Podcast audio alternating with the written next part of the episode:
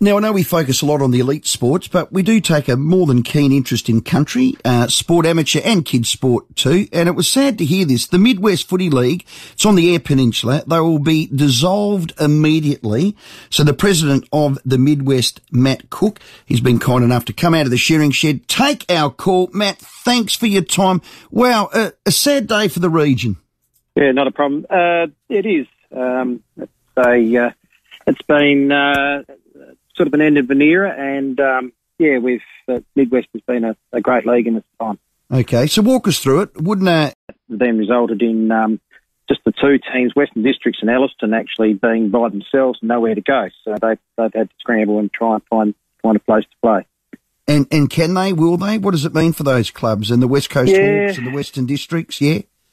Yeah, the the Wirrulla and, and Western uh, West Coast Hawks have gone to like the far west or the Western Western uh, uh, League now, they call it, I think. Uh, but uh, with the Western Districts and Elliston have created an alliance, and uh, they've put an application in to play in the, the Great Flinders League, and um, are hoping to uh, um, have some success there in, in if they allow them. But it's it's really touch and go there. I think it's probably not not a given that that's going to happen. Okay, so what so, were the pressures to bear for these towns? Was it numbers? Is it money? Was it COVID? Was it a combination, or has it just been a downward spiral?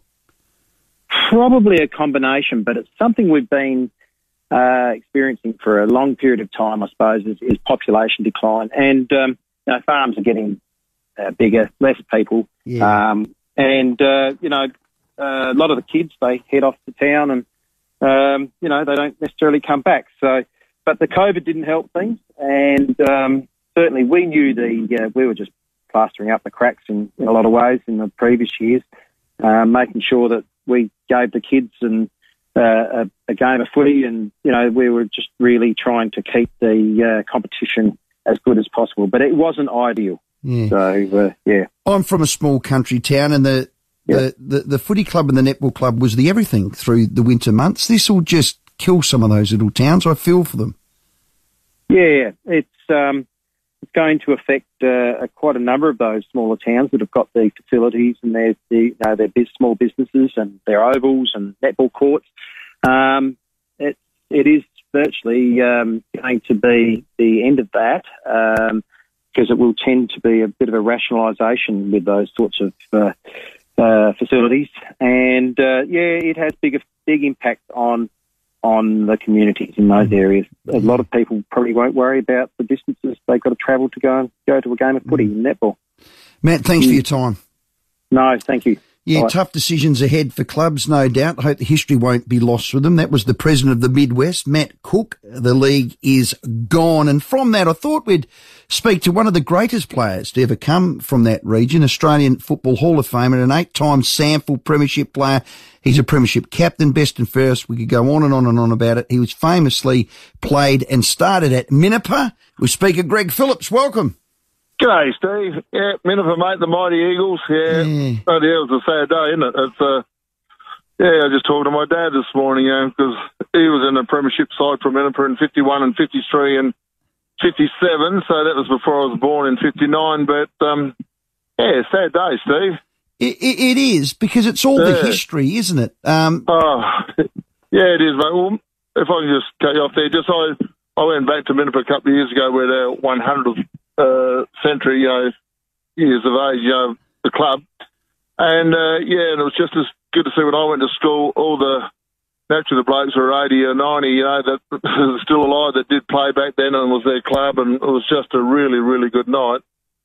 But yeah, I did watch a game there earlier, and you know, I probably knew the surnames of probably about four people. Yeah. That I grew up with, it, probably still hanging around the farm or somewhere. Um, because Minnipa did amalgamate with Poochera, which is I know with the people that don't know, if you left Adelaide, you left Port Augusta, you come into Cutter, Wudinna, you know, then Yaninee, Minnipa, Poochera, you're heading towards Ceduna to go to the thing. So they were the towns because of Elliston inside. But yeah, as, as, a junior kid, you know, as when I was playing there as a kid, uh, we had only the under 16s and I was playing, we only had a cold side. So I was 13 and playing, but we were at a full team and it was just, it was just great memories, and it sort of you know I sort of feel a little bit lost, but I could know what my dad and all of his brothers, Harney and Murray and Glenn and Pop, who's not along with us no more, they'd be all all sort of you know hurting a little bit today. Mm.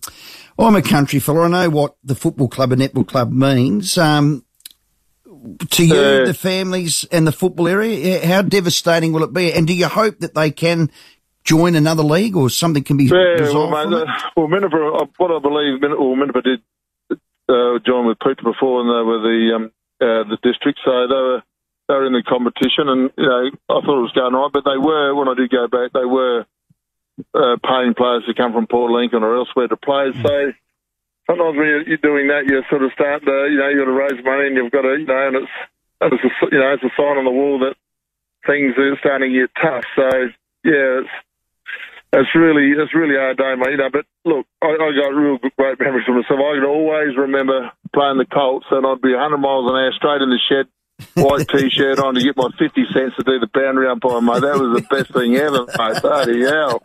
I just couldn't wait to get those volleys on, you know, the white runners. Yeah, like beautiful. I could just I'd be there, mate, uh, yeah, with the whistle and that there, and get me 50 cents, and I was bloody right over the moon, mate. And, how good and I tell you what, it, it always, you know, you could hear blokes hit each other, well, not, you know, with the fist, but the bumps and the tackles, yeah. that, mate. I'll tell you what, there wasn't too much grass on our ovals back then, but it was just a, just times and memories that uh, that I remember. But you know, there's going to be a lot of other people from Minnipa and and the surrounding districts too that it's going to be, um, yeah. you know, depending which way it goes, it's going to be quite sad. Yeah, Minnipa, 10 flags from 1931 to 1957. Before we let you go, Greg, can you remember the song?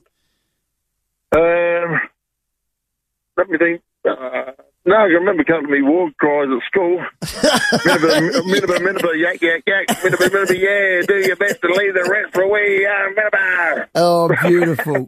Greg, thanks for yeah. sharing that, mate. It's, um, yeah. it's tough because that's history and, and you can't yeah. replace it. You can't, Stephen. You really can't, mate. And, um, you know, to see the honour boards up there, the, the blokes of the life members and, uh, you know, I suppose just going to collect dust, and that was in the Minnipa are still whole sort of thing. So, but yeah, so there's a lot of past families and a lot of uh, current families uh, that are going to be a little bit disappointed for sure. Yeah. But um, I suppose I'll try to work out a way to play. Yeah. But uh, yeah, no, it's just just a sad day, mate. Thanks for your time, Greg. We'll keep an eye on it. We'll see what the teams do, see what the footy looks like on the Eyre Peninsula. It's a proud football region. There's no question about that. All the best. Thanks for your time.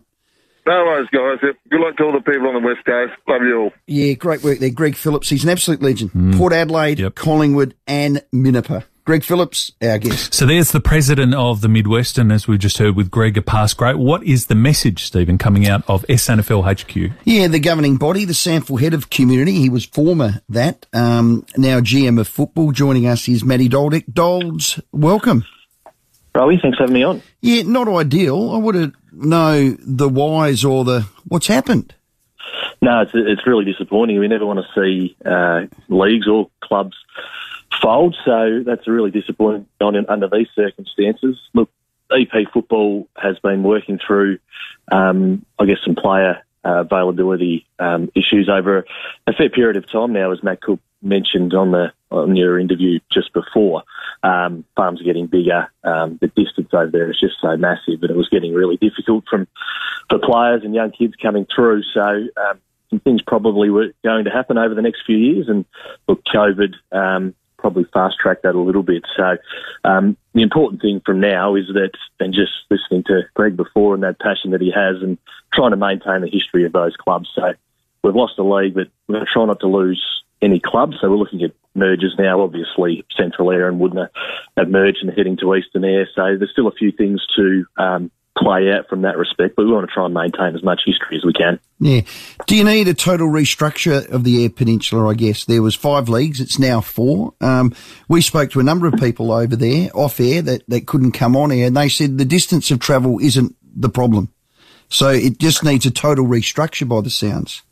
Yeah, yeah. Look, the, the guys over there, they're used to travelling those yeah. big distances. We get that, so they're they're happy to do that. And from our end, it's really important that we give every um, young boy or girl, from whether it's from Ceduna through to uh, Whyalla area or Cleve the opportunity to play football. So we're, we've in, introduced some full-time resource over on the Eyre Peninsula to help um, the leagues and the community work through these challenges. So we'll be looking at that really closely over the next 12 months.